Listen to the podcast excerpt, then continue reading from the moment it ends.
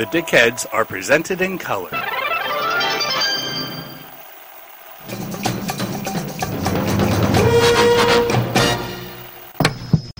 Hey, dickheads! Like a pink laser beam of truth beaming straight from all over the planet to your brain hole. It is the Dickheads Podcast, and we are back with a panel of experts that's so good.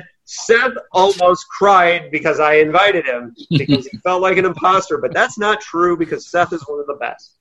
Um, I invited you here for a reason, Seth. Anyways, we're going to go around and and uh, introduce ourselves. I'm David Agranoff, co-host of the Dickheads podcast. Um, also author of Goddamn Killing Machines, which is basically like if Philip K. Dick wrote The Dirty Dozen. That's what I was going for, anyways. and uh, on the bottom of your screen is Seth Heasley. Introduce yourself, Seth. Hey there, I am Seth Heasley. I am co host of Take Me to Your Reader, which is a podcast about adapted science fiction. So we cover movies that were adapted from books or short stories. And then I'm also the host of the Hugo's There podcast, which Dave has been kind enough to guest on. And that one, I'm just reading through the Hugo winners. And for every episode, I have a guest on, and they choose which book we're going to talk about. That's one of the winners. Yeah, that was awesome. We talked about Clifford Simak's Way Station. That was super Yes. fun. That was good. Yeah, and right above him is Alec Nevala-Lee, who's been on the Dickheads podcast before. And Alec, tell them who you are. Uh, hi there. Uh, so um, I'm Alec Nevala-Lee, and I'm the author of the nonfiction book Astounding. Uh, John W. Campbell, Isaac Asimov, Robert A. Heinlein, L. Ron Hubbard, and the Golden Age of Science Fiction, which was a Hugo uh, finalist uh, last year. Um, I'm also a science fiction writer. Uh, I recently released my first ever collection. Um, as an audio original. Uh, you can get it on um, audible.com, amazon.com, a variety of other places. Syndromes, science fiction stories, all of which originally appeared in analog, which came out last month, uh, much to my surprise. Um, and uh, I'm currently working on a nonfiction biography of the architectural designer Buckminster Fuller, which uh, is a big project that I'm somehow still working on uh, that is uh, ideally going to come out next year. Awesome. To your left is returning for the third time to the Dickheads podcast, uh, Lisa Yaszek. Tell them who you are, Lisa. Hey everyone, I'm Lisa Yaszek. I'm a professor of science fiction studies in the School of Literature, Media, and Communication at Georgia Tech, and I run the Sci Fi Lab there, where we also actually have a podcast. So we should talk about that sometime. Um, I'm a nonfiction writer. I'm primarily a scholar of science fiction history, and I'm best known for my work recovering and discovering women's science fiction. So, for instance, Galactic Suburbia, recovering women's science fiction. And then also, I edit anthologies. This is something I've gotten to do more often recently, which I really enjoy, such as Sisters of Tomorrow, the first women of science fiction, which won the Popular Culture Association Award for the Best Feminist Anthology of the Year. And most recently, The Future is Female, which was a Locus Award finalist. And this is an anthology of science fiction by women from the 1920s to the 1970s. Right now, I'm actually flipped over and I'm doing my wor- uh, work in Afrofuturism. So I've got two books on Afrofuturism coming out this year. And I'm working on a handbook to gender and science fiction and writing a new introduction to a new edition of The Time Machine. which really excites me because I just read Island of Dr. Moreau for the first time, and it made me think that I needed to go back and reread all the H.G. Wells that I hadn't read. So when that edition comes out, it'll be top of my list. And All right. above Lisa is Gary Wolfe. Tell him who you are, Gary. Well, I'm a reviewer for Locus Magazine and the Chicago Tribune. I'm a retired professor. I've been editing um, a series of um, anthologies for the Library of America. As a matter of fact, I'm glad you mentioned Way Station since uh, it's one of the novels in my American science fiction eight classic novels of the 1960s that just came out last fall. And this is a follow up to nine classic novels of the 50s. It's not because they wrote fewer novels in the 60s, it was just time uh, space constraints. I also have been um, editing a series of monographs about science fiction writers, uh, one of which, uh, Joanna Russ by Gwyneth Jones, is up for a Hugo Award this year. Yay for Gwyneth. And I'm the co host with Jonathan Strahan of the Coode Street podcast. Awesome. So, in other words, we got a really awesome panel here, and I'm really excited to talk to everyone. Mostly, um, since we do a very Philip K. Dick themed podcast, we will talk about the man himself, Philip K. Dick, a little bit later because we do have some questions from listeners out there who posted questions specifically about him and some other things. But we're also going to talk about modern sci fi a little bit too. But I would imagine since all of us are really into the history and the old school, we're going to talk a lot about that.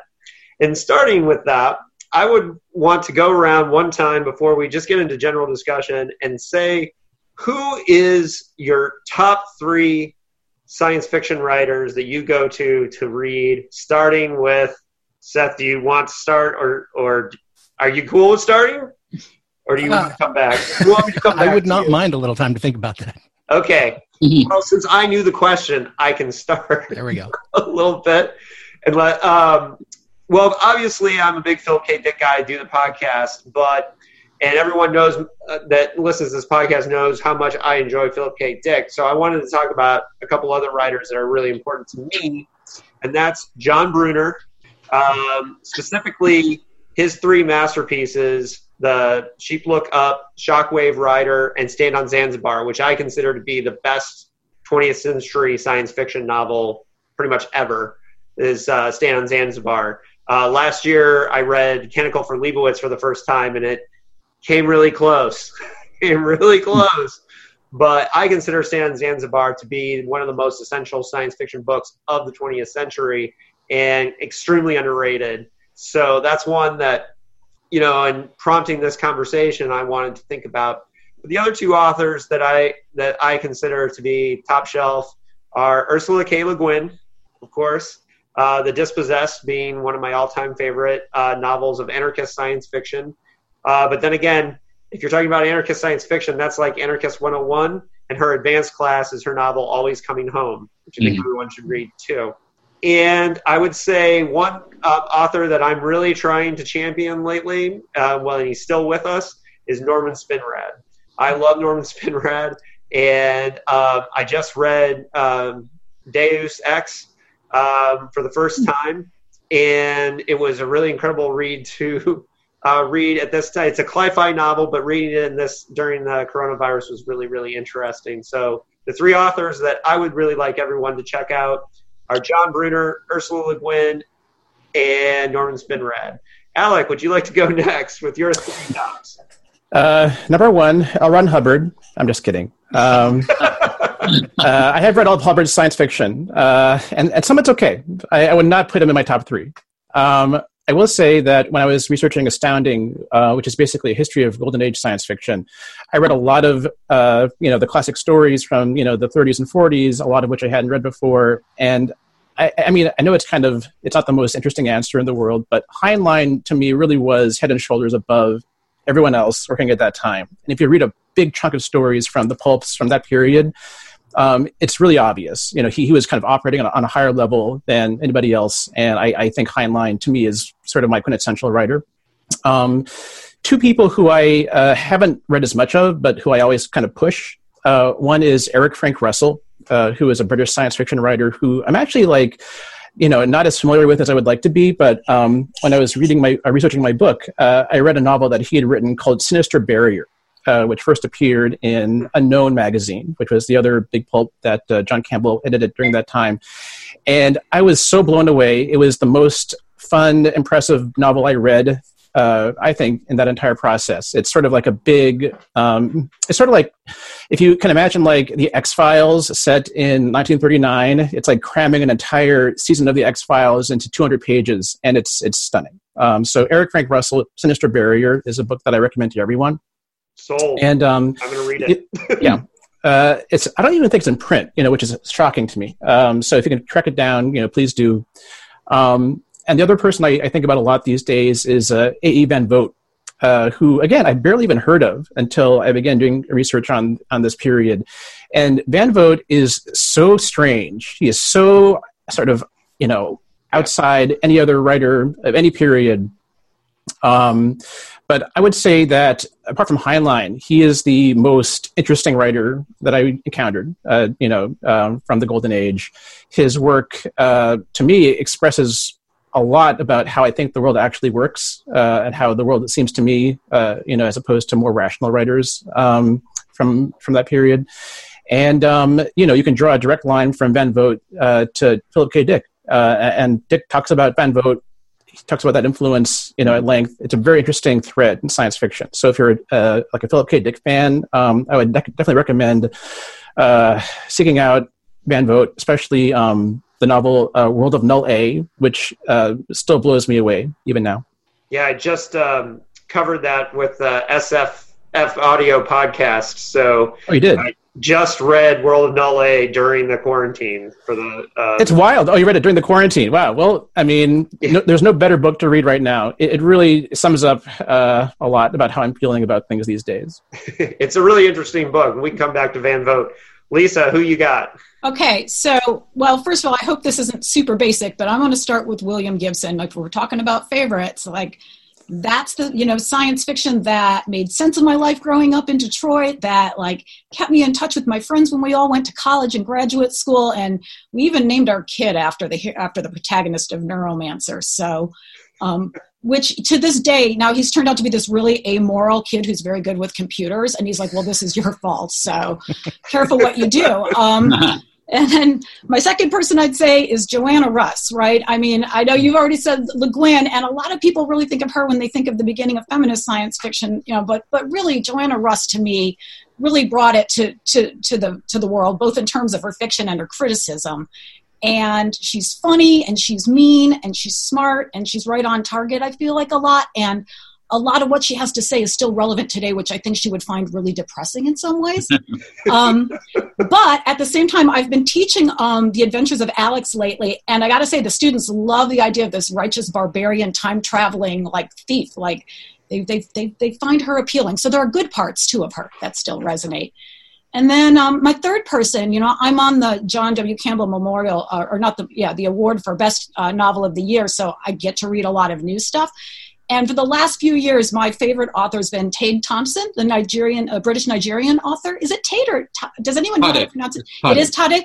I've always gone back and forth, and I've never asked him, and I've thought I should. All right, Tade yeah, Thompson. He's on my list. I definitely. He is. Oh my gosh, just mind-blowingly smart and fun, and the way that he writes both within the genre and homaging the genre, and then turning it absolutely inside out and showing its horrible, slimy guts, and then taking it somewhere new it's pretty mind blowing and it's funny. It's a funny guy. Mm-hmm. Yeah. Gary, you're next. Well, Lisa already took Joanna Russ away from me because, but if I think about people I go back and reread, I mean, there, there are a lot of, if you, there are two questions. One is if you want, who do I want to see the next novel by? Always. And among current writers, there are a couple that come to mind. One is uh, um, one is Kim Stanley Robinson, who was probably the best environmental novelist, period. Um, and another who I enjoy enormously because he's a science fiction scholar and his scholarship is always embedded in his fiction is Lavie Tidhar, uh, the um, Israeli-born now now British citizen. Going back to classics, though, um, the other I'm just thinking people that I go back and reread and that I've been rereading uh, for no other reason than I always like to reread them. Close to the top of that list is Theodore Sturgeon who I think is, apart from genre, one of the best short story writers that uh, that uh, the United States has has ever produced. And I also, know, despite my better instincts, and I've read everything more than once, I keep rereading Cordwainer Smith, Paul Linebarger, because nobody nobody quite imagined the far future treated as the distant past. I mean, it's something that he sort of invented. Actually, Jack Vance probably invented it but there was a kind of legendary tone to his work that you see echoed in, in generations of writers after that. And it's amazing how many uh, writers you talk to who had that same impact, uh, the same feeling when they first read uh, Cordwainer yeah. Smith. And my his mainstream first, novels are very weird too. Yeah, my first Cordwainer Smith is on the on, in my TBR, very close to the top right now. So uh, he was recommended to us by uh, Brian Evenson, the author Brian Evenson. Yeah um, heavily recommended him to us. Seth, well, who you got? Well, I'm kind of tempted to just say, you know, what everybody else said, but uh, I'm not going to do that. Um, you know, the fact is, the reason that I'm doing the Hugo's There podcast is that I felt from the beginning that I'm not a very well read science fiction fan. And so that's why I undertook the project. And one of the things that's freaking me out right now is when I started trying to become a more well read science fiction fan, I checked out from the library a teaching company series called How Great Science Fiction Works Oh, with Gary. so um, that's freaking me out a little bit here. okay. Um, but uh, you know, I am wearing my, my four five one T-shirt here. Um, I'm a big fan, fan of Ray Bradbury. Um, really enjoyed kind of everything that I've read from him. Also, a big fan of Philip K. Dick, of course. Um, him mostly, I've read his short fiction. I've read several of the anthologies of his fiction, um, not so much in the novels. So that's why I've been enjoying uh, Dave listening to your podcast, covering those things. Um, I'm also a big fan of Asimov. I go back and reread I Robot every couple of years just because I just find it fascinating. Um, and then, uh, you know, yeah, Robert Heinlein's another person who everything that I've read of his I've really enjoyed. Um, and that one also is a lot of short science fiction. And I'm starting to fill back in with the novels. Yeah, I accidentally I didn't think about it before I opened it, but I started rereading Naked Sun during this whole thing, and since that whole book is about social Right. distancing, Exactly. Oh wow, that's right. I hadn't thought about yeah, that. it was uh that was another weird experience for this Yeah. one. Uh, I can't bring myself to read the sheep look up in this situation. I thought about it, but I was like, no, can't do that. Um, so uh, let's get into some general stuff. Um, anybody jump in as as you want to, but I would like to talk about basically. A, a few people have asked us to define what we consider science fiction, Mm. and um, which is a big and hard thing to say, but um, I don't think we have to get into exactly how we define science fiction because I think that we could go all day on that. However, um, who do you think is best representing science fiction in the 21st century? Get, you know, who, where do you find the best 21st century science fiction? Starting with Gary. Um, I'll go back to um, uh, Kim Stanley Robinson. Uh, partly, it's very political science fiction uh, in many ways. His uh, New York 2140 is a is a kind of comic apocalyptic thing that uh, that uh, you don't expect. So he thinks through issues very very well, and and it's it's rigorous. I mean, if, if you look beneath the political and ideological surface, it's hard as that. I mean, his Martian trilogy worked out every detail that he could work out. His, his Science in the Capital trilogy, which is really depressing right now because it's about you know a presidency that completely ignores science and it's I mean it's it's, it's difficult to make an exciting novel out of National Science Foundation policy, but that's what that trilogy basically is. Right. So yeah, I think I think that he's dealing with the kinds of issues that uh, probably Heinlein would be dealing with if he were still around today. Right. I personally am a huge fan of both uh, 2312 and Aurora, I think are Mhm. absolute masterpieces. Uh, Aurora is my favorite Kim Stanley Robinson novel. Just And my argument about Aurora is that one of the things that Robinson writes about, I, I'm, I'm attracted to writers who write about science fiction in their fiction. Aurora is a flat out argument against the Generation Starship tale. And it's basically a novel that says this whole major theme of science fiction won't ever work, give it up, we're stuck on this planet. Right. And uh, I had been planning a Generation Starship novel when I read Aurora and said, fuck it. Uh, No, it can be done. It can be done. I've got one that actually tops the Robinson one, and I love Aurora. But if have you read Rivers Solomon's An Unkindness of Ghosts? no, I've not. Right. Tell us about Oh my goodness. Oh, she drops the mic on Stan, and it's shocking, actually. In a weird way, they were writing them at the same time, and it's bizarre because in some ways, everything he does, she does, but or uh, they do, and it, but it goes in a very different direction. Um, and in there, uh, we we get off Earth because we've ruined it, and we have a generation ship. But the way we get generation ships to function effectively is to reinstitute chattel slavery with Right. black and brown people enslaved and white people on top and it's up to like uh, a young woman whose mother is a dead engineer and who has learned a terrible secret about the generation ship to try to lead her people somewhere else and let me just say it really doesn't really work out like it does in stan's book exactly No, it- it- and it it's productive the, the interesting thing or two other interesting things about that novel. One is that the, the main character is is clearly neuroatypical, yes and yeah and very it, so it's one of the it, it, deals with disability in an astonishing mm-hmm. way. The other thing that surprised me about it, and I have no idea if if they have even read this, is that the plot almost follows beat by beat the plot of Heinlein's universe. Right. Yeah. It's weird, isn't it? Isn't yeah. it? Yeah. Interesting. Uh, no, I haven't heard of that one. I'll definitely look Yeah. check it out. Um, Alec, do you, I don't know if you read as much of the modern sci-fi as you do because you had to do so much research in the old school. Yeah, I mean, this is a question I always have trouble with because um, it just there, there's so much of it, and I, you know, there are other people who are much more qualified than I am to talk about uh, contemporary science fiction. I mean, one reason I chose to write about uh, science fiction, you know, that was, you know, written in some cases almost a century ago, uh, you know, there, there's less of it that has stood the test of time.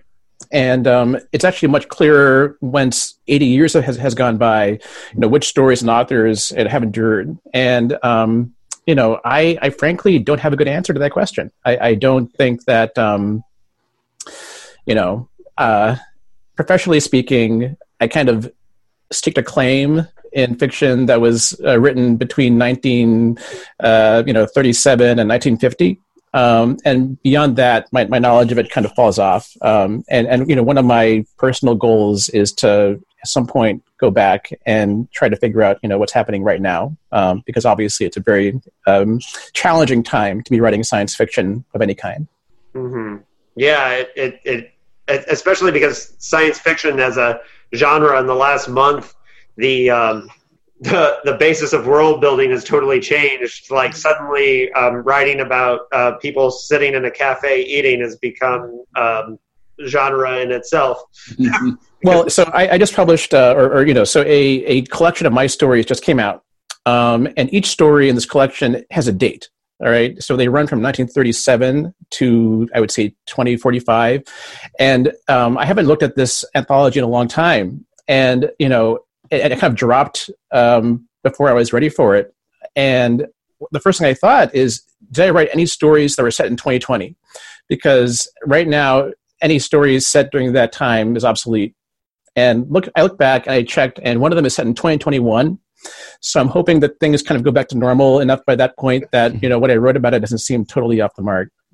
Yeah, uh, one of my writing mentors is uh, John Shirley, and um, I um, when uh, he and I had a discussion about his novel Transmaniacon, a lot of it has to do with the Soviet Union, and it was written in the '70s, and he wanted to update it for a new edition, and I absolutely was like, no, don't do it. Leave it how it is. Like, we want to see what you were thinking at the time. So I would I would caution you to uh, feel okay about that. Okay, good, good. if the 2021 uh, is it just another alternate universe, right? Yeah, yeah, we'll see. Uh, if you look at the dates in the Martian Chronicles, I mean, I think we've pretty much destroyed the Earth by now. hmm It starts in 1999, and by 2020, it's uh, I, the Million Year Picnic was. Pro- but those dates were arbitrarily assigned when he put the Mm. stories together in a book too. yeah, well, one that we've had some really interesting discussions on, and this is brought up in one of the questions. Let me uh, share the screen here, um, and I will get one of our first questions because that brings up something that um, I had wanted to talk about. Okay, so on the PKD fan group, we had a question about Mars in specific from David Null, and he asked for PKD in the context of his fiction, characters and parts of society frequently live on Mars. However, few science fiction writers seem to care less about the specific technical survival challenges of such an experience. Is Mars used as a metaphoric way seems consistent through many of his novels. Uh, and did he acknowledge this in his contemporary work? And I brought up, and what the reason why I thought this was interesting in relation to him is that I think it's interesting how science fiction has used Mars over the years. Mhm. Um, just last year, uh, a friend of mine, uh, friend of the podcast, um, James Reich, did a novel called "The Song My Enemies Sing," which is about science fictional Mars. It's not about real Mars; it's about science fictional Mars. Hmm. And what I thought was really interesting is that when Phil K. Dick wrote Martian Time Slip, he submitted it to Ace, and Don Wollheim turned it down. He turned it down because it was set in 1994, and Philip K. Dick refused to change the date because Don Wollheim said there's no way we're going to have Mars colony in 1994, and he was right. Hmm. but Philip K. Dick didn't care. And what I realized when I was going back and looking at Martian Time Slip is the real Mars doesn't matter. The whole novel is set in, is you know time is slipping through the mind of an autistic character and and the the science fictional Mars is what's more important than the actual Mars. And I wonder if we could talk about the distinction between science fictional Mars and how it's been used over the years and and the genre as a whole. Anybody want to take that first? Well, one thing that comes to mind is um, so I talked about Heinlein earlier, and, and Heinlein. I mean, there are probably others I, am forgetting, but he he wrote two big novels with Mars as a backdrop. One is Red Planet, uh, you know, which was a juvenile that he wrote, I think, in the early '50s, and the other is Stranger in a Strange Land, which he wrote about ten years later. And uh, you know, these are two very different novels because you know, Red Planet uh, you know, Heinlein's juveniles are, are really fun to read for me because I love sort of like the nuts and bolts science, which um, a lot of uh, science fiction for uh, grown-ups is discouraged from including. They say that you, you know you don't want to like bore the reader with all these technical, you know, details. But I, I love that stuff. Mm-hmm. And Heinlein's juveniles are very didactic. They're they're actually meant to be educational, and so they you know he does talk a lot about you know uh, rockets and you know the sort of the the the plausible uh, technology of space travel in a way that I find really appealing. So Red Planet, you know, it's like a fairly grounded story. You know, it's very much like here's what it would kind of look like to have a Mars colony. Here's how it would work. You know, there are some fantastic elements, but for the most part, it's fairly grounded. Um, and then Stranger in a Strange Land, uh, which actually uses the same aliens uh, as Red Planet. You know, if you look closely at this, the way that these aliens are described, you know, they, they they're the same species. But in Stranger in a Strange Land, they're barely mentioned. Uh, you know, Mars is sort of metaphorical. It becomes the like a way of signifying that the protagonist is this other. Um, and and I think it's very interesting to see how that that happens. You know, Heinlein, you know, as he evolves as a writer, you, know, as we say, you know, he kind of retreats from the real Mars um, that he had very carefully built up in, in you know an earlier novel, and then sort of sees its value as a way of um, you know implying or evoking certain qualities in the story that he doesn't have to spell out. You know, it's almost like a shorthand for him to say, you know, Michael, Val- uh, you know, Valentine Michael Smith is not like the rest of us you know, he is the man from Mars. Um, you know, the, the, the, original working title of that book was A Martian Named Smith. And, and, you know, that title alone, you don't have to, you know, go into any more detail. You know, that kind of gives the reader enough to, to, to work with, and then he can take the rest of the story from there. And I think that the, um, the uh, there, there was an attempt in the 40s and 50s, I think, to get away from a purely metaphorical Mars. And Heinlein did that, I think, about the same time that uh, that uh, Red Planet Mars came out would have been Arthur C. Clarke's Sands of Mars. It was early 50s, maybe 1951 or 52. And that was Clarke's attempt to write a hard SF Martian novel. And I don't know if it was in response to all the Martian stories that Bradbury had been writing, for example, which were clearly just, uh, you know, made up. I mean, at the time Bradbury was writing his Martian stories, even Bradbury, who knew nothing about science, knew that Mars isn't anything like that. So there was an attempt to do a kind of hard SF Mars, and it's still going on today. It's going on with novels like The Martian and movies like The Martian. You know, these are the real problems. Yeah.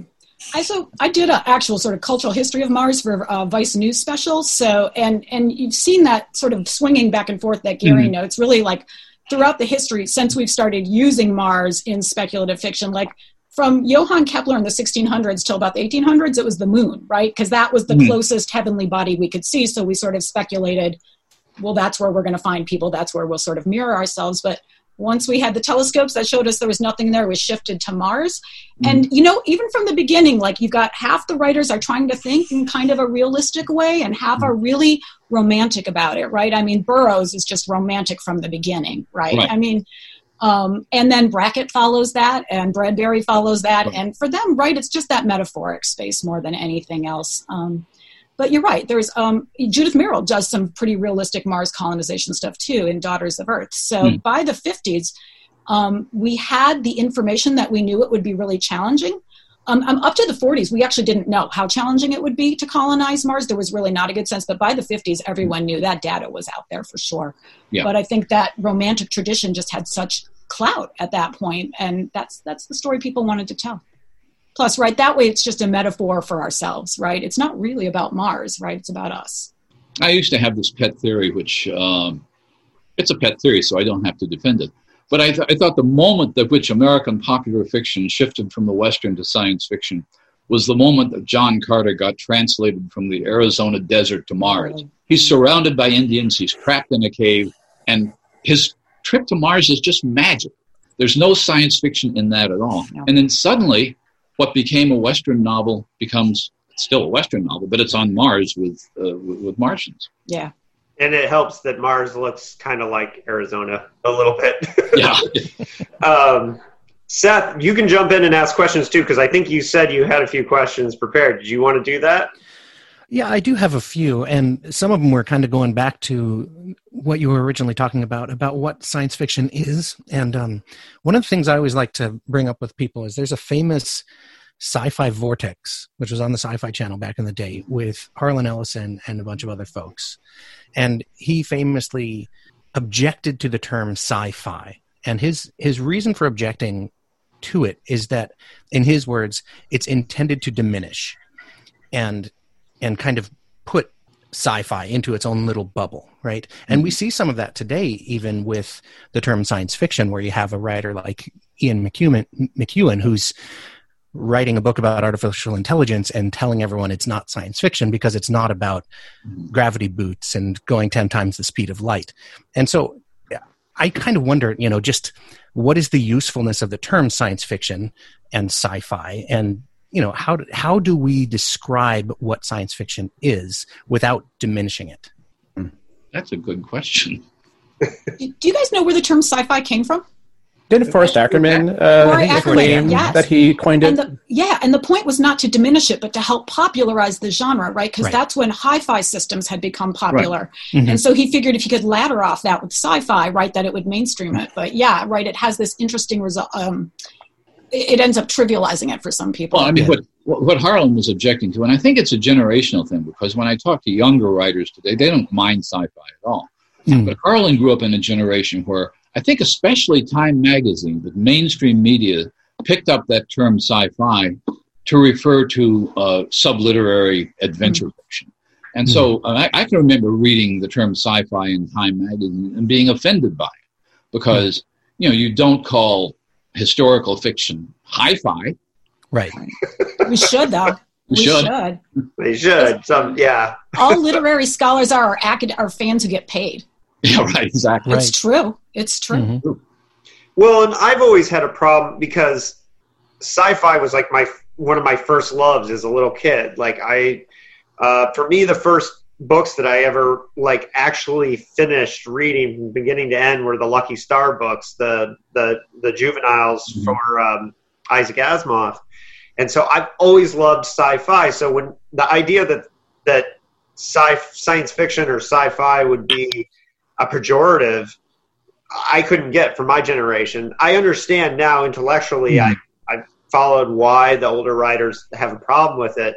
Um, and I'll use the term speculative fiction sometimes, but I, I don't have a problem with sci-fi. And I personally think it's something that we as writers should be taking back, you know, uh, Hmm. and flying the flag for personally. But that's just my feeling on it. But Yeah. I think to get back to, to Seth's question, that another thing that uh, Harlan was especially sensitive about was what he and other writers came to call the ghetto, and that is the idea that you, you mentioned Ian McEwan, for example, Mhm. and it was very evident, for example, to writers like Harlan Ellison that Bradbury had to to use his term escaped. Uh, Vonnegut escaped. You know, if you could if you could establish your name as a non-science fiction writer, then you were permitted to write science fiction. But if you established your name as a science fiction writer, you'd have a hard time publishing mainstream fiction. As a matter of fact, Brunner is one of the examples of this because that last uh, unpublished novel of his was his attempt at writing a great historical novel, and nobody knew who he was. Mm. and we know Philip K. Dick wasn't able to get his mainstream novels published pretty much until after he died. Exactly. So Confessions of a Crap Artist is one of his best. right um, and just no one, you know, was interested because, and, and I admit, I, I, I like the I like stuff like Three Stigmata. It's the, the bad acid trip novel too. I like that, but you know, um, it's too bad that so many authors had to to struggle to get taken seriously outside of the genre. And you know, you see it still. Like Stephen King was just on Fresh Air. Like, and at one point, he she said something about, well, you know, because you like to scare people, and he's like, well, I am a horror writer, but I write other stuff too. And it's like even Stephen King has to like at this point Mhm. tell people, but I write other stuff too. And uh, so I think that that's a, um, uh, you know, it's it's funny because that that that that uh, ghetto never goes away um, to a certain degree. But, It's changing. It's changing. I mean, people like uh, William Gibson have certainly changed it. I mean, William Gibson is all at once. He's still a science fiction writer. He's never denied it. He's a mainstream bestseller writer, and he's a literary writer. He's got a foot in every camp. Uh, the problem is he's almost the only one. Although I think Nora Jemisin is coming close. Hmm. Yeah, and Do you- there's authors that are not as huge names as them, like Brian Evenson, for example. I Yeah. think mm-hmm. he gets all kinds of literary respect, but he also gets respect in science fiction and Right. horror. Yep. Um, The British uh, author Naomi Alderman is the same way, right? And she's mentored by Margaret Atwood, and she mm-hmm. goes back and forth very comfortably between mainstream and science fiction. Hmm. Although it's Atwood who very famously argued Which is- with, with Ursula Le Guin about that. Yeah. Which is what's so interesting that that Alderman just ha- embraces it. She's like, "I grew up on this. What do you mean it's not science fiction? For heaven's sake, people!" Yeah. Right. And Brian, Brian Evenson is the same way because he, Mhm. yeah, he he is right. uh, a godlike figure among MFA programs. Mhm. He- They, they all want to write like him, but he really wanted to write an Alien versus Predator novel, um, or what's the, the the video game that he wrote a bunch of novels. Dead? Space. Dead Space, yes, And he co-wrote a book with Rob Zombie, so right, exactly. Oh, that's cool. yeah. I mean, um, and Brian being a, a two-timer on on our podcast, um, I, I really respected. Um, he came on, and just did our episode on Canticle for Leibowitz, and um, you know, it was really great to see somebody who, like you said, is a god among the MFA programs. I was like, I really hope he gets Canticle for Leibowitz out there to uh, the people that look that from this literary community who don't realize what an Mhm. absolute masterpiece that book is. And um, so that's one of the reasons why I was just really stoked he would do Canticle for Leibowitz with us. Um, but yeah, you're right. I mean, he's a person that has a foot in all those worlds, and, and we can do that. And for the last few years, the best American short stories anthologies have off and on had, had genre editors Mhm. and people who have embraced genre and or who jump between genres. So again, I think that there is a certain amount. McSweeney's too, I think, right, really Yeah. embraces authors who who move around those different spaces. So those spaces are there, and there's some respect for them. Mhm. And there there are literary writers who champion science fiction, even if they only write it occasionally, like Michael Michael Chabon, for example. That's who I was thinking. Yeah, yeah. Oh yeah, and writes for Star Trek now. Exactly. Oh, does he? He also wrote uh, yeah, he John. was the showrunner on Picard. Michael. Oh, I Chabon. did. I we were just getting ready to start that. I didn't. Well, now I'll enjoy that. Cool. um, yeah, I mean, the, yeah, the idea that we have such a, a guy of such literary stature um, show running a series, a season of Star Trek is is mind blowing too. But on the same token, we had Jerome Bixby and um, Theodore Sturgeon and Norman Spinrad and Robert Bloch and Richard Matheson all wrote Mhm. episodes of the original Star Trek. That's so right. let's not get all hoity-toity because Yep. we had a lot of really great um, golden age authors uh, uh, writing for Star Trek back in the day, and Right, Harlan and then- Ellison, of course. And Harlan Ellison was on Babylon 5 back in the 1990s, too. So, um, and Joe's so continued, that, Yeah. right? Well, going back earlier, you can go back to the Twilight Zone, which had a couple of Bradburys and a lot of uh, Richard Matheson and Charles Beaumont. Richard Matheson wrote the second most episodes of the Twilight Zone behind Serling. Yeah. And And Charles Beaumont is basically kept immortal by the by the Twilight Zone and having written one of the best episodes in The Howling Man. And uh, I mean, do we really think that the two or three short story collections of Charles Beaumont would still be alive without the influence of the Twilight Zone? um, I think it has a huge part of why we're still um, reading Beaumont, which is great because his short stories are absolutely incredible. They're, they're, they're amazing. I, th- I think of him in the same way I think of somebody like uh, John Collier, uh, who's you know, Roald Dahl short stories. Beaumont, I think, died uh, with a very rare form of early onset Alzheimer's. Uh, died in his 40s, so he had a, a career that was cut short. And I think you're absolutely right. We're lucky to have those Twilight Zone episodes to keep interest in him alive. Yeah. Well, I wanted to hop back is, quickly before we, we yeah. move on. Um, yeah. You know, the question of why certain writers can write science fiction or fantasy or other kinds of like genre fiction and kind of like jump out of that category and, and be seen as literary writers.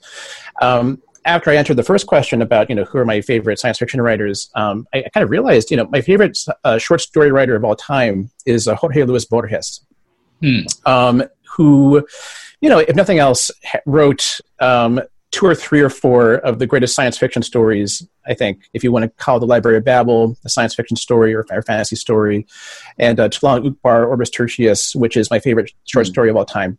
And it didn't even occur to me to, to mention him. I was like, okay, Heinlein, Van Vogt, you know, I, I, sort of like went there. My, my, my head went in a certain direction.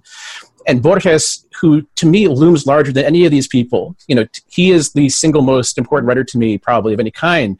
Uh, I was, I, I didn't even think of him and and I, I find it very interesting how like certain writers you know they're so slippery or they're so um, you know the way they're perceived you know they kind of fall out of that conversation when I think they actually uh, I, th- I, think the history of science fiction is enriched by including people like Borges or even Kafka you know in it that you, you wouldn't normally think mm-hmm. of and and it's it's it's a big omission to say you know we're going to talk about these people who were categorized in a certain way and not others who for whatever reason you know don't end up uh, lumped together with those other writers I think, though, Alec, to some extent, the writers that you wrote about in the 40s were writers that mostly grew up on other science fiction writers. I think the generation right. of people, uh, and now you've got a generation of writers who, who, yeah, they would have read Borges, for example. As a matter of fact, Ted Chiang's story Exhalation begins with exactly the rhythm of, of the Library of Babel from Borges. So, mm-hmm. so yeah, I think today's science fiction writers uh, have are, are, much more widely and differently read than uh, people who grew up reading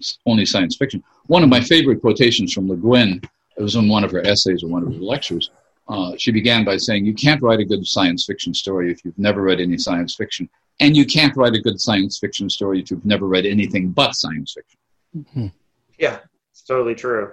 Well, and um, Le Guin, I think, really benefited from having two famous anthropologist parents. you know, uh, the world building that she brought to it. It's funny because I didn't, I did, I read a bunch about her parents in this last week, and I I knew that they were famous anthropologists, but.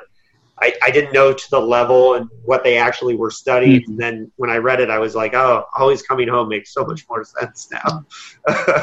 Having, uh, there's an interesting biographical mystery, and Lisa, I'd like to know if you've come across anything about this. But one of the great uh, Last Man on Earth novels, one of the great pandemic novels, is a novel called Earth Abides by George mm-hmm. R. Smith. Um, and George R. Smith taught at Berkeley and was a friend of Ursula Le Guin's father. And she mentioned in a couple of interviews, she remembered George Stewart coming to her house. Um, now, this would have probably been a little bit before he wrote uh, Earth Abides, which is about the just the rebuilding of civilization after over, almost everybody dies, and it becomes a kind of tribal civilization. So one of the questions that uh, somebody asked was, is it possible that some of what is in Earth Abides came to inform Always Coming Home years later? Mm. Was she actually influenced by this guy who oh, we know that her father knew? See, I almost feel like, right, that there's almost like the X factor, what influenced both of them. And it seems to me it's that anthropological context that they were all yeah. in, right? I mean, because like her parents were really involved with like, um, you know, Native Indigenous American uh, rights and preservation and stuff like that, and really thinking that through in some pretty radical ways. So I'm sure they were sharing that with everyone. I mean, I, I, just, I don't, I've never heard anything about it, but it just feels to me like there's an X factor informing both. Could be. Yeah. Mm yeah, the connections are interesting because we, you know, we were talking before we started recording that these types of gatherings where we're all, um, where we're getting a chance to share ideas is, is, is, is stimulating for us and stimulating to get our work going. And how this quarantine has kind of kept people from seeing each other as much, and how much of the writers groups and the clarions and the and the convention conversations have have really spurred the, the genre forward in a way that other types of fiction don't have. Um, I, I, mean, mystery writers get together and talk. I'm sure. Uh, romance writers do, so I'm sure there's some of that there too. But I think the conversation in science fiction, if you look at just the example that Alec was bringing up in World of Null A to um, Philip K. Dick's Solar Lottery, which is um, basically Solar Lottery is like, hey, I really like that first chunk of of World of Null A, but you went on this really crazy tangent. Why don't I do a whole book about that first chunk? and because uh, that's really, I mean, Phil K. Dick has admitted that he was riffing on World of Null A for Solar Lottery, and I think that the conversation between writers is so much of a, a huge part of I think why those of us who are obsessed with the history of the genre are so. You know, in that conversation, I'm sure Lisa, you have a unique uh, insight with having edited uh, "The Future Is Female," seeing that conversation moving forward, right? Between the writers, yeah. Um, but, um, yeah, I just, I, I, that's one of the reasons why I'm obsessed with teaching, reading, podcasting about the history of the genre because I, I want to see that conversation move forward. Seth, do you have another question, or should I grab one off the internet? I wanted to say one more thing about the conversation. You, I sure. think you're talking about two kinds of conversations. One is uh, Phil Dick reading Van Vogt, for example. I don't think that came out of having lunch with Van Vogt. Um, there's this discussion that goes on, people responding to other people's fiction and so forth. And then there's the kind of face to face thing that goes on at Clarion. Um, and Al, uh, Alec, did, did you go to Clarion? No, I have not. Okay. Uh, because everybody I know has gone to Clarion, and the statistics I've seen show that uh, as a writing workshop, they seem to have a much higher percentage of successfully published writers than any single MFA program in the country. Hmm. Uh, and that's because you do get we- a week of, uh, of talking to other budding writers. You get a week of um, uh, meeting some of the main editors and, and writers in the field. And this, this sort of thing continues at science fiction cons, at academic cons, at academic slash fan uh, writer cons like ICFA. Um, so, so I think you know there, there, are conversations that go on, but they go on at the face-to-face level, and they go on in that uh, I am going to write. Oh, for example, um, Starship Troopers. Uh, there, you, you, can build a little shelf of responses to Starship Troopers because everybody wanted to write a Starship Troopers novel. Either to, Chip Delany wrote a Starship Troopers novel. You know? Harry Harrison wrote. So that's another, that's another kind of conversation, I think. Yeah. Up until last year when uh, Kameron Hurley released The Light Brigade, which was exactly fantastic. Uh, I will say that there is uh, evidence that Dick and Van Vogt did meet. There is oh, a photograph, I believe, of the two of them hanging out uh, at a convention. It's very there's very big proof because there's a uh, Dick has word for word said that he started writing novels because Van Vogt told him you're never going to make any money writing these short stories. there you go. So I always hear that as I always picture him with like a newspaper cap hat on, saying like, "You're never going to make money writing them short stories, kid." uh, but so they did literally have that conversation. So Alec is right. Um, but yes, so the the conversation is both literal and um, and uh, well, I guess they're both literal. I guess. Um, I, am losing my train of thought there. so, um, Seth, yeah. Uh, do you want me to go to another another question for you, or should I grab one off the internet? Oh, I had a, I had another one written down that was just sort of um, almost like getting recommendations from the other people on the call who are more well read than I am about um, topics that kind of touch on what we're going through today, like quarantine and uh, pandemic and and that kind of thing. Who wants to start? You know, I thought about this recently. Uh, there aren't a lot of, you know, it's funny. I think the pandemic genre, for whatever reason, seems very British. Uh, there's not a lot of pandemic fiction per se in golden age science fiction. Mm. Um, and even like sort of apocalyptic end of the world fiction, you don't see a lot of it in the era that I know best. Um, I, I was thinking about like what stories I think about, you know, what you know what the current situation r- reminds me of. And the, the one that I think about a lot is um, uh, "It's a Good Life" by Jerome Bixby, which mm-hmm. was uh, the basis for a very famous Twilight Zone episode mm-hmm. and a segment in the Twilight Zone movie. And it's about this like small town where everyone has to think happy thoughts uh, because there's a little boy who can read minds. Uh, the Simpsons did a uh, famous parody of it, which um, is the one I think of first. But uh, that story is about people trying to act normal. it's about people trying to act normal in the face of this incredibly strange situation. And whenever I go outside and I like look at someone like, "So how are you doing?" and and they say, "Eh, you know, that exchange to me, it feels like we're we're signaling each other with our eyes. We're saying, you know, nothing is right, but we're going to make small talk and carry on with our day as if you know everything is is going to be fine." Hmm. yeah.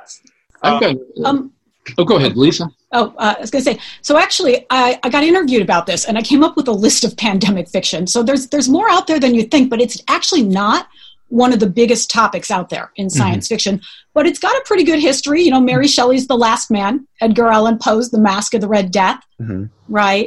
Um, you can jump forward. Um, there's uh, Richard Matheson's I Am Legend. is technically a pandemic story, you guys. Mm-hmm. Michael Crichton's Andromeda Strain, one of the least objectionable things he's ever written.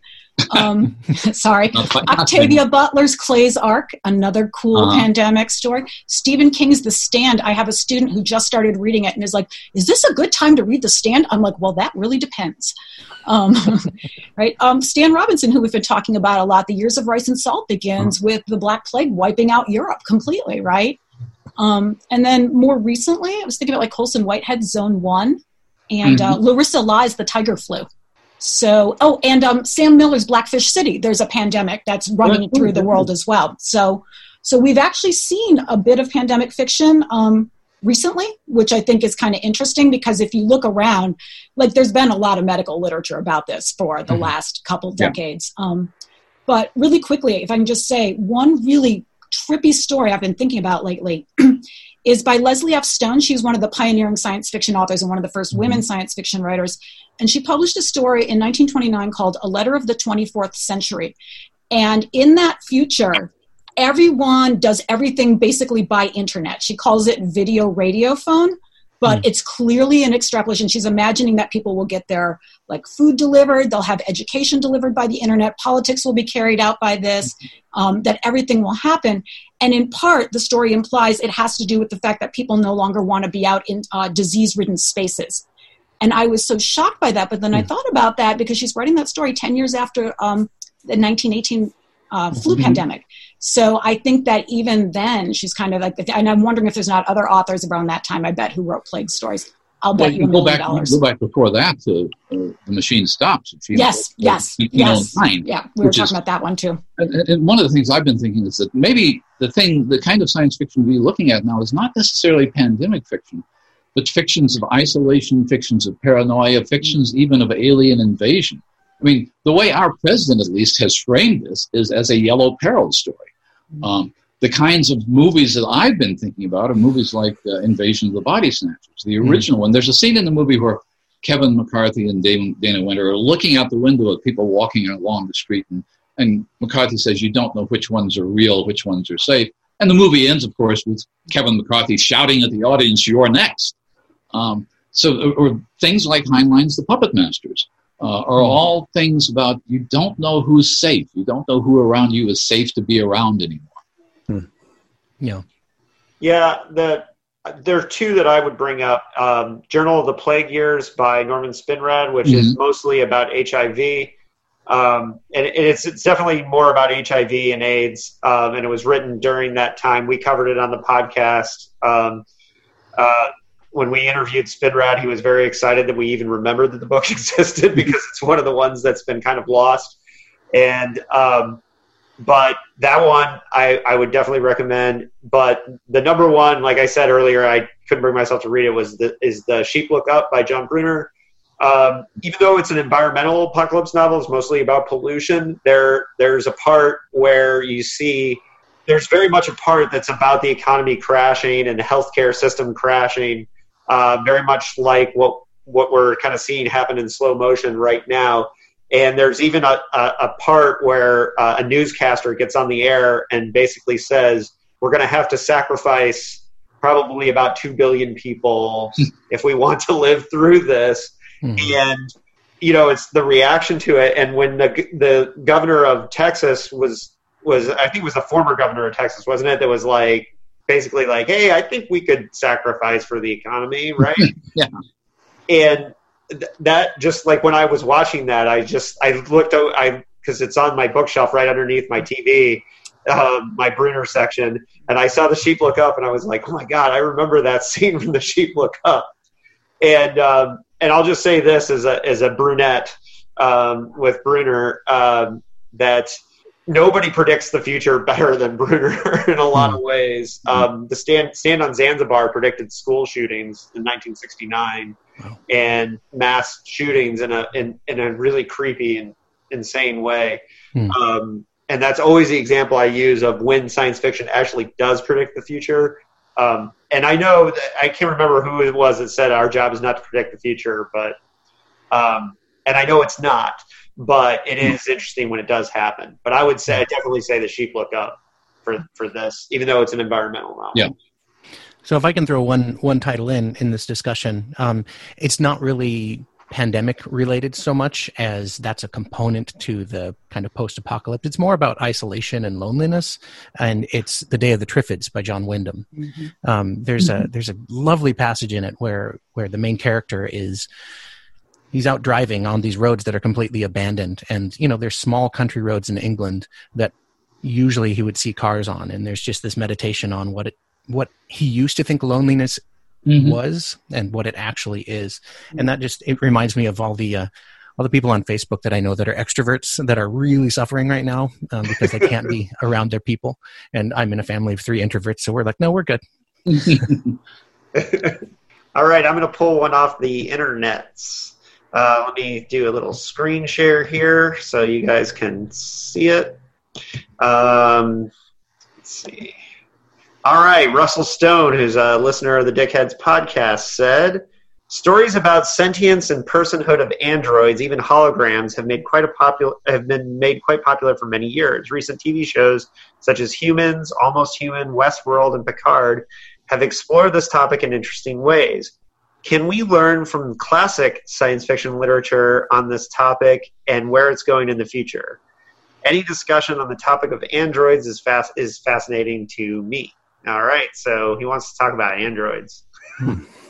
and how it comes in classic work. Let's start with Alec. Um, do you have any favorites of android and robot novels? Yeah, I mean, uh, so my favorite robot story is actually not by Asimov. Um, it's uh, With Folded Hands by Jack Williamson, which uh, is kind of the ultimate robot uh, novel and the one I think about the most these days. Uh, basically, you know, um, it, it, asks, you know, so the first uh, of Asimov's three laws of robotics is a robot shall not.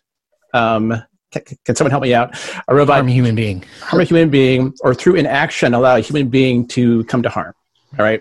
And Williamson says, what is the logical extension of this rule or this law?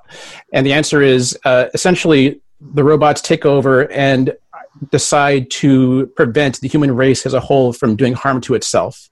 And it does this by essentially lobotomizing people, um, reprogramming them to avoid risk. And um, to me, that, that says, uh, you know, it, it, kind of goes where Asimov does not um, and, and, you know it was published I think in like 1950 thereabouts. Yeah. And and to me, you know, that's one of a handful of stories that I think um, are are very prescient and very relevant when it comes to how we interact with technology today. And it became half of the novel, the humanoids, mm-hmm. with the together with its sequel and Searching Mind. I think was the title of this. Mm-hmm. Yeah. I guess the thing to uh, point out, since we're talking about androids, the original androids we're now celebrating the centennial of uh, Karl Čapek's RUR, mm-hmm. uh, which was, in fact, not about mechanical robots, but about organic robots and about the. Uh, I mean, to some extent, I actually saw the play performed once, and it was unfortunately very talky and not very interesting.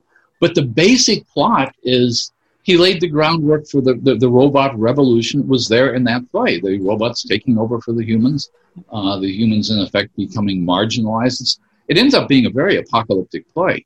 Mhm. And uh, Well, only if you're a human. well, if you're yeah, Uh, If you're a robot, it's pretty good by the end. I mean, yeah, I guess that's Works out and well that for one them. dude. well, it doesn't work out well for him, but Oh, that's true. it, he's not go, he's not getting reproduced. Yeah. You know, he's not also- the one pregnant and in love at the end. Let's just say that, right? so, um, And it's also, of course, yeah. the play that gave us the word robot from yes, Czech yeah. word robotic.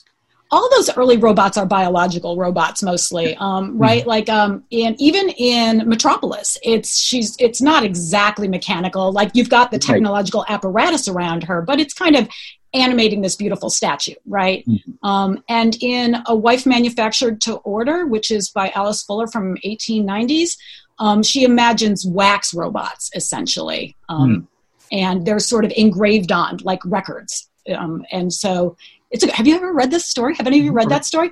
It's so good. It's so funny. It's about a guy it's, um, he has a fight with his girlfriend. She's a feminist and he just doesn't want to argue politics anymore. And then he learns there's someone in town who's making wax wives um, you know Hmm. robot wives. So he goes to buy one but he's broke so he can only get the basic model and it can only say four things. It's like you're awesome. I love you so much. You're so hot and everything will be great and then there's like an economic crash and he loses everything and all she can tell him is how awesome he is and he realizes he was much better off with the feminist and it's no good to have a perfect wife and goes back on bended knee and the feminist solves the problem for everyone in a dignified way for for the for everyone including the And what year was But that?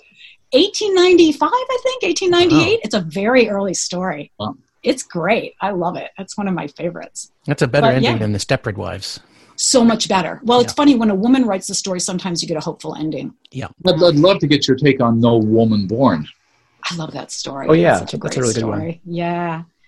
Um, Okay, what can I say? by? What a, Well, I mean, it, I think that story more than most stories Moore. actually raised Okay. the question of what is human. What is yeah, where do you become? At what point are you a human? Or yeah. what point do you cease to become human? Well, and what's great D.L. too is it really from Indiana. C.L. Moore, yeah. yes, yeah, Yeah, she's great. She's one of my favorite favorite writers.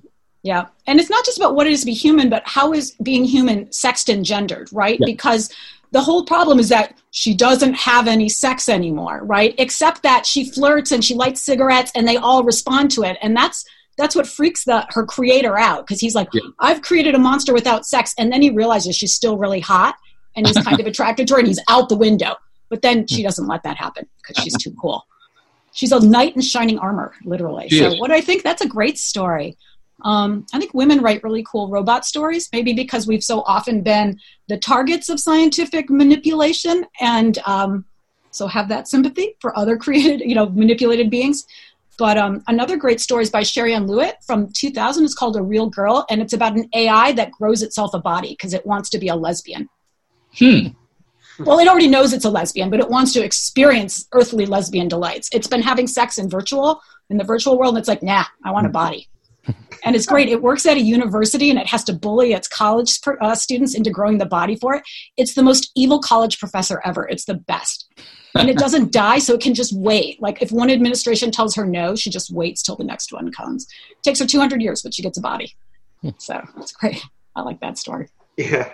Well, it's really, I think what Russell's getting at, and I think it's true, is that we're seeing um, a wave in, in the most popular form of science fiction, which right now is television, of of the artificial intelligence, the evil artificial intelligence, whether, Mhm. whether it's Star Trek Discovery or Picard, um, Westworld, human, humans, almost human, all that. We're seeing a lot of the the go-to for these big shows is the evil artificial intelligence. So I, Yeah. I do think that we're seeing it in a, in a new way. Um, I would say one of my favorite examples of robot fiction um, was uh, Rudy Rucker's four books, the, um, the software um, series.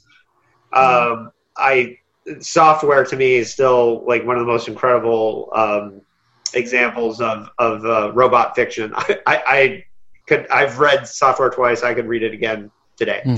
Um, it's really good, and um that's one. And then the Skinner by uh, Neal Asher is a re- recent one that I really really like. That novel can be compared in many ways to Dune or Master and Commander, but at the heart of it is the story of a man who is on a mission for hundreds of years to get revenge, who becomes progressively more and more robotic in order to keep his mission of vengeance alive. And uh, it's a really interesting exploration of what it means to be artificial and a great 21st century science fiction novel from a guy who mostly is thought as a pew pew writer and Neal Asher, but I really like the Skinner. Hmm. So that's one I would bring up. But Yeah. uh, anybody have any other classics in the in the robot thing, or we'll move on to another? Uh, Yeah. No, but I can put in a plug for my colleague on the podcast because Jonathan Strahan had an anthology out just about a month ago called Robots and Revolution, made to order Robots and Revolution. And it's a bunch of very contemporary writers thinking about uh, robot stories. Uh, and I think all of these themes that we've talked about show up somewhere in that anthology. So I'd recommend it to people. One that I'd throw out is, and it's more AI than um, Android, um, is Colossus by D.F. Jones, um, which is one that I read years ago and I really loved. That is Um, the most the- evil book. yes, yes. The thing that I like about it, though, is that the main character um, opines that he thinks that scientists should all make sure that they read Frankenstein and understand, you know, the the re- moral responsibility of creating something, and you know, are you going to just create this thing because you can, or are you going to create it with a mind to making sure that once it's created, it's happy, um, and uh, yeah, it's it's one of the things that makes me think that the reason that science fiction is so useful is that you know we're in a time where computing power is becoming so impressive that artificial intelligence is something that we really see emerging on the horizon and we need people thinking about it from a variety of perspectives and that's where science fiction comes in And I think you're right. I think that novel and the and even the film from it, the Forbin Project, Mhm. uh, was a very early iteration of what people later came to think of as the singularity. When you put Yeah. together two supercomputers and they do something beyond what anything anyone thought they could do, right and that that of course leads eventually to the whole uh, Skynet thing and all the Terminator theories and so forth and so on. And and it, some of it dates back to Harlan Ellison's uh, stories, Demon with the Glass Hand and Soldier. and and it's unbelievable that we talked about robots and androids this long, and I didn't bring up Do Androids Dream of Electric Sheep Of course. Right. um, or Blade Runner. But I do think it's important that um, one of the reasons I didn't bring it up is because we haven't covered it yet on the podcast, so I'm kind of Mm. waiting to have all my thoughts out on that. But I would say that it is important to think that Dick didn't did do biological replicants and um, that he i mean he had what he would call in, in, in the books robants all the time. And he often had robots doing um, things like selling cigarettes on the street or or ads. Um, one of my favorites is in uh, penultimate truth. They had a robot that basically went around um, like uh, figuring out what things you um, needed or wanted and then they made targeted ads that basically like so if you for example if, if it figured out that you wanted to eat cocoa puffs you would basically have this vision of cocoa puffs flying at you and and um, it's an underrated part of uh, of uh, the penultimate truth in my opinion uh, one of um, one of his more pulpy books but he used to do things like that all the time with with artificial intelligence things like that in there so uh, seth do you have uh, anything else or 'cause we're getting on a, over an hour now no i think uh, that, that exhausts my questions okay. Um, so yeah, I'll start to. Um, uh, one of the things that I wanted to kind of when I had everybody here is that um, you know between the work that Lisa's doing with her anthologies and I think um, and what Alec did and writing about astounding what what Seth and I are doing with the podcast and certainly Gary's doing that with his too and all of his writing and criticism is we're all trying to make sure that the um, the brilliant works of science fiction of the past are not lost. Um, uh, Anti-Oedipus Press is is about to re-release Barry Malzberg's Revelations, and I think that's a book, for example, that could very easily be lost um, to time. C.L. Moore was a writer we were talking about. I'm from Indiana. I didn't even know that there was a writer named C.L. Moore from Indiana until I read Lisa's book. Now I'm all about C.L. Moore. and As you should be. right. and, and this mission that we have of trying to teach the history of the genre, I think, is is why we're all here and why we're all doing this. But we want to see the genre move forward too. And we want um, we want the the younger writers to discover these older works and have that conversation with them. So, in that train of mind, um, what what ways do you what are the ways that you most want to see the younger generation of writers discover science fiction of the past. Um, gary would you like to start us off? And and that looks like a very cute cat you have there. Uh, the cat is, is, is, not being friendly. The cat is trying to get fed. Uh, and, and, now maybe he sees his mommy who's going to feed him. My, I, I have a I have mixed feelings about this. Obviously i think that uh, classic science fiction is got a lot to offer to a lot of younger writers. On the other hand, um, what cl- classic science fiction is changes, I think, from generation to generation. When I talk to a lot of younger writers, I'm sometimes surprised at how few of them are familiar with Asimov and Heinlein and Clarke and that generation. There was a, there was a time in which you weren't allowed to write science fiction unless you knew those writers. And now you've got a generation of people who, you know, whose early experiences might have been William Gibson or might have been Le Guin and this sort of thing. Um, but when you see somebody, and I mentioned I mentioned Lavie Tidhar uh, because he has a character in one of his Central Station stories named Shambleau. It's right out of C.L. Smith, and he knows he's doing it. He's got a new novel about King Arthur, and don't ask me to explain how this is happening, but part of it is a homage to the Strugatsky's Roadside Picnic in Arthurian England. Don't don't so, so I, I think appreciating earlier science fiction is great, but I don't think science fiction should have an entrance exam. I don't think there are certain writers you tell younger writers or younger readers they have to. I think they have to discover it on, on their own. And I think people do that. I think one of the reasons, for example, uh, that Cordwainer Smith is still alive or that Joanna Russ is still being read is because people find those authors on their own and are blown away by them. But I don't feel like I have the right to tell these people who they have to read. Sure. Yeah, I understand that. I mean, I, I of course, doing a Philip K. Dick podcast, I want to tell people like, hey, you should read Philip K. Dick, you should read John Brunner, you should read Le Guin. But at the same time, all I'm going to do is explain to them why these things work for me and hope mm-hmm. that they find it. Um, Lisa, on, uh, on that topic, what what what what do you want to see happen in this conversation between the past with the current writers? So I, I'm I'm of two minds on this. So one part of me, the first part of me, when you said how how would I like to see people uh, interact with this material, have it delivered to them, I thought maybe in a shot directly to the brain would be the best, especially in terms of the recovery of women's science fiction, because I've been working on this for almost 20 years now. People before me worked on it for decades before this, and yet even now as i'm editing a handbook on gender and science fiction i'm getting submissions that are still telling the old story about how there were no women in science fiction until ursula le guin invented feminism mm-hmm. and you know and and there are a few problems with just that whole claim in a number of ways and it's I, so that's tricky so i wish that we could get the nuance of history into people's heads sometimes um, for the puppies, for instance, I would like to shoot them with just the history of science fiction in general, right? All the things they claim that science fiction has ruined is all the things it's done since the beginning. It'd be nice if they knew their history. Um, uh, so in some ways, I feel that way. You know, when I'm having my benevolent dictator moments, or maybe not even benevolent moments, my dictator moments.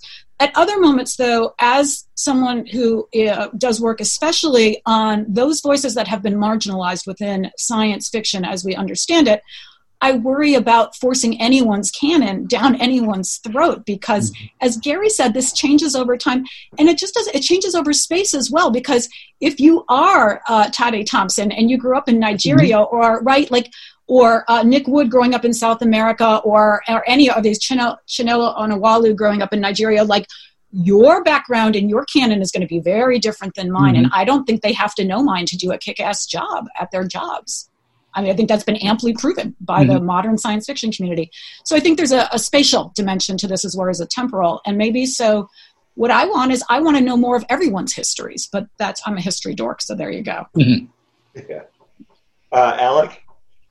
Um, I mean, one thing that I try to get at is the need to separate our understanding of the past, you know, what's been done before in science fiction, with the idea of being a fan of science fiction. Um, because one thing I discovered when I was doing research for my book on, on Campbell and these other writers is that you know, most science fiction history is written by fans. All right, and it means that um, for one thing, they tend to be less critical than you might want uh, in terms of evaluating these writers and their legacies. Um, and it also means that certain writers get selected to, um, you know, kind of be, be part of that story of science fiction because there are still people who are reading their work and enjoying their work and who admire their work. But you know, you, you don't have to like someone for them to be important. Um, and Campbell is a great example. Uh, you know, I mean, I spent two plus years thinking about Campbell and writing this book about Campbell. You know, and it's the kind of book that in the past, you know, would have been produced by someone who thought Campbell was great. And I think he's very important. I think he's he's a central figure in understanding what science fiction is. Um, but I'm also very critical of him. Um, I think that his strengths are, are, undeniable, but I think that you can also um, point to him when it comes to a lot of the limitations of what science fiction became and, and still is and you know, uh, I think my book played a you know some role in in the renaming of the John W. Campbell uh, Award for Best New Writer, and, and, I think that's kind of you know that that's and I'm I'm I'm fine with that. I, I, think that was probably the right choice, and I think that you can't talk about Campbell in an honest way without talking about you know the the things that led that award to be renamed. And I so you should be really proud of that, Alec. Actually, well, I, thank you. I, I, I, think, yeah, we all appreciate um, what you did for the genre and that because a lot of the way the history was taught before was through almost through the lens of Damon Knight and it through honestly in the past right and, and all of these works are, are valuable you know and, and i love i love you know sort of fan-centric stories and fan-centric history but um you know i think it's important for people to go back and say you know uh you, you don't have to be right or a good person to be important and, and I think understanding, you know, if, if you want to push back against, uh, you know, some of the writers and editors who we're, we've been talking about, that's great, you know, and that's that's a legitimate way to interact with the history of science fiction and to kind of, uh, you know, play your part in it. Yeah, I think we have to acknowledge those of us who are interested in, I guess, teaching at least, that uh, what Alex says is exactly right. For the first 50 years or so, what passed for scholarship in the field was fan work, was either work done by fans or work done by uh, professional writers like Damon Knight or, or Algis Budrys or James Blish. And uh, well, Lisa, the anthologies you're doing, you know, in an earlier generation were anthologies by Vonda McIntyre and Pam Sargent. Pam they Sargent, right. Yep. That. Absolutely. Yeah. Well, and, and I think um, we're getting such a better picture these days of, of the genre. And I think, um, you know, some of the older generation, I think, is starting to really appreciate that um, that that we're that we're paying attention and that we're helping to to to teach um, what what they did. Uh, mm. Seth, now you you do this through the lens of covering the Hugo books. You started right. this because you you know, and I know because I did the same thing with covering the '60s. Mm-hmm. My podcast with the Hugos. Um, you know, you didn't come you didn't you started this because you wanted to read the hugo books not necessarily to teach mm-hmm. people about it but right. what has been the experience of seeing how reading those books together with one guest at a time ha- has um, has affected how the community views those books? Yeah, I mean, you know, part of the reason that I set up the podcast to not go through in order is that I wanted to kind of get a sense of the conversation that goes on within science fiction through all the generations. And so I'm not just, you know, covering everything from the 50s and then into the 60s and on up to modern times. And so I'll often have a book from the 50s back to back with one from the 2010s. And so I get to see kind of that that history and how it, it all informs each other. And so when we're talking about would we want writers to to know the golden age science fiction? Well, sure. I like the idea that you know having a sense of that history is going to be good um, but I have very little patience in just in life in general for uh, kind of gatekeeping and saying, oh, it, it needs to be done this way. And if you don't understand this, then you can't do it. Um, you see that a lot in sports where, you know, the new generation comes up and they're exciting and the old guard throws baseballs at them because they're having mm. fun, you know. And you can see that kind of thing happen in science fiction as well. And so I guess as long as it's not prescriptive, as long as you're saying, hey, go read this. This is where the genre came from. This is what it was doing. You know, this is what it was saying during the Cold War. That's not necessarily going to inform exactly what we're going to talk about today because we have different concerns. And um, yeah, so if it's just kind of there as look at this and springboard off of it and react to it. Um, sometimes you're going to react to it in very negative ways, right? You're going to look at it and, and you're going to say, "Hey, in all these books that won up and up through a, a, certain point, there's not a good female character anywhere, right?" And and so now you have some reaction against that, which is definitely a good thing. Well, um, the conversation sometimes uh, happens organically in the sense of we yeah. agreed to do our Waystation episode together, started reading it, and then Netflix announced two days later that right. Matt Reeves was working on an adaptation of Waystation. Yeah. Which was totally left field because who mm-hmm. adapts Clifford Simak right. yeah. for film? I mean, great. Yeah. I love Clifford Simak. I want to see Clifford Simak movies happen, but mm-hmm. that was just bizarro, the, the timing. And yeah. and it really impacted the way our conversation happened uh, you know, mm-hmm. podcast. So, um, which was really fun. But it was all right. So let's close. I'm sorry. Did I? Are you still going, Seth? Or nope, I'm good. Okay. Let's uh, go around and talk about where people can find us and what we're working on in the future. A little bit more details of how people can get involved with what we're doing. Um, Gary, you want to start? I'm still doing the Coode Street podcast. We've been doing little 10 minute podcasts with various people who've come out uh, once a day, actually. I'm still working uh, kind of as a consultant with the Library of America. There are some forthcoming volumes that will be featuring Octavia Butler and later uh, Ray Bradbury. Uh, and um, still working with the um, University of Illinois Press series of monographs. By the way, the very first monograph in the series uh, from U of I Press was about John Brunner. Yeah, I, am hmm. looking forward to, to reading that. And um, I'm really excited about uh, friend of the podcast, E. Harlan Wilson's uh, J.G. Yep. Ballard book. Um, and I want to put a, a, word in that I think he should write the Philip K. Dick book. If you have any say on that, Gary. he was just on our Lies Inc. episode, and he was great. Um, and uh, yeah, that's a, that's great. Anything else? Uh, the, the, the, biggest problem in terms of getting people to write, and it's supposed, supposedly academics, but not all academics, is when you tell somebody, and Lisa and I have had this conversation, too, somebody finds out that they're going to write a 70,000 word book, but then they have to read everything by that author. You can't just write a couple of articles. We've had two or three people saying, I'd like to write a book on Neal Stephenson. And then you say, you're talking about reading 15,000 pages of fiction to write this 70,000 word book, and people suddenly lose interest. Yeah. That's why. Uh, yeah, well, I will say uh, uh, David Wilson has read every PKD book already and would be probably prepared okay. to read them again. So he would be good for it. I just want to put that out there. Um, and uh, speaking on behalf of uh, Dickhead Nation, there, um, but uh, Lisa, what's? Uh, oh wait, Gary, where where can they where can people find you on the Twitters and all that? No, I'm on Twitter and uh, and Facebook as Gary K Wolfe. It's easy enough. Okay. W O L F E. W O L F E. There's another Gary K Wolf. W O L F, who wrote Who Framed Roger Rabbit, and I get asked to sign his books all the time. Uh, and I'm not him. And if you, as somebody actually made a cross country journey to a ReaderCon once to have me sign this book, and I I should have signed it. I guess I don't know. Lisa, where can people find you? what, what what's uh, next in the pipeline? All right, so um, you can find me obviously at Georgia Tech. So my name is not repeated by anyone else's name. So if you can just get the last name spelled correctly, I'm pretty easy to find. Um, you can just Google for me at Lisa Yaszek at Georgia Tech. If you can't remember that, Google science fiction at Georgia Tech, and I will still be the first person to come up. I guarantee that. So, what we're working on now, besides trying to figure out how we're going to do everything online for the next four or five months, is um, we're actually um, we're working on the Sci-Fi Lab. I have a lab where we run a podcast, a Twitch stream, and we're launching an original radio drama hour actually this Monday.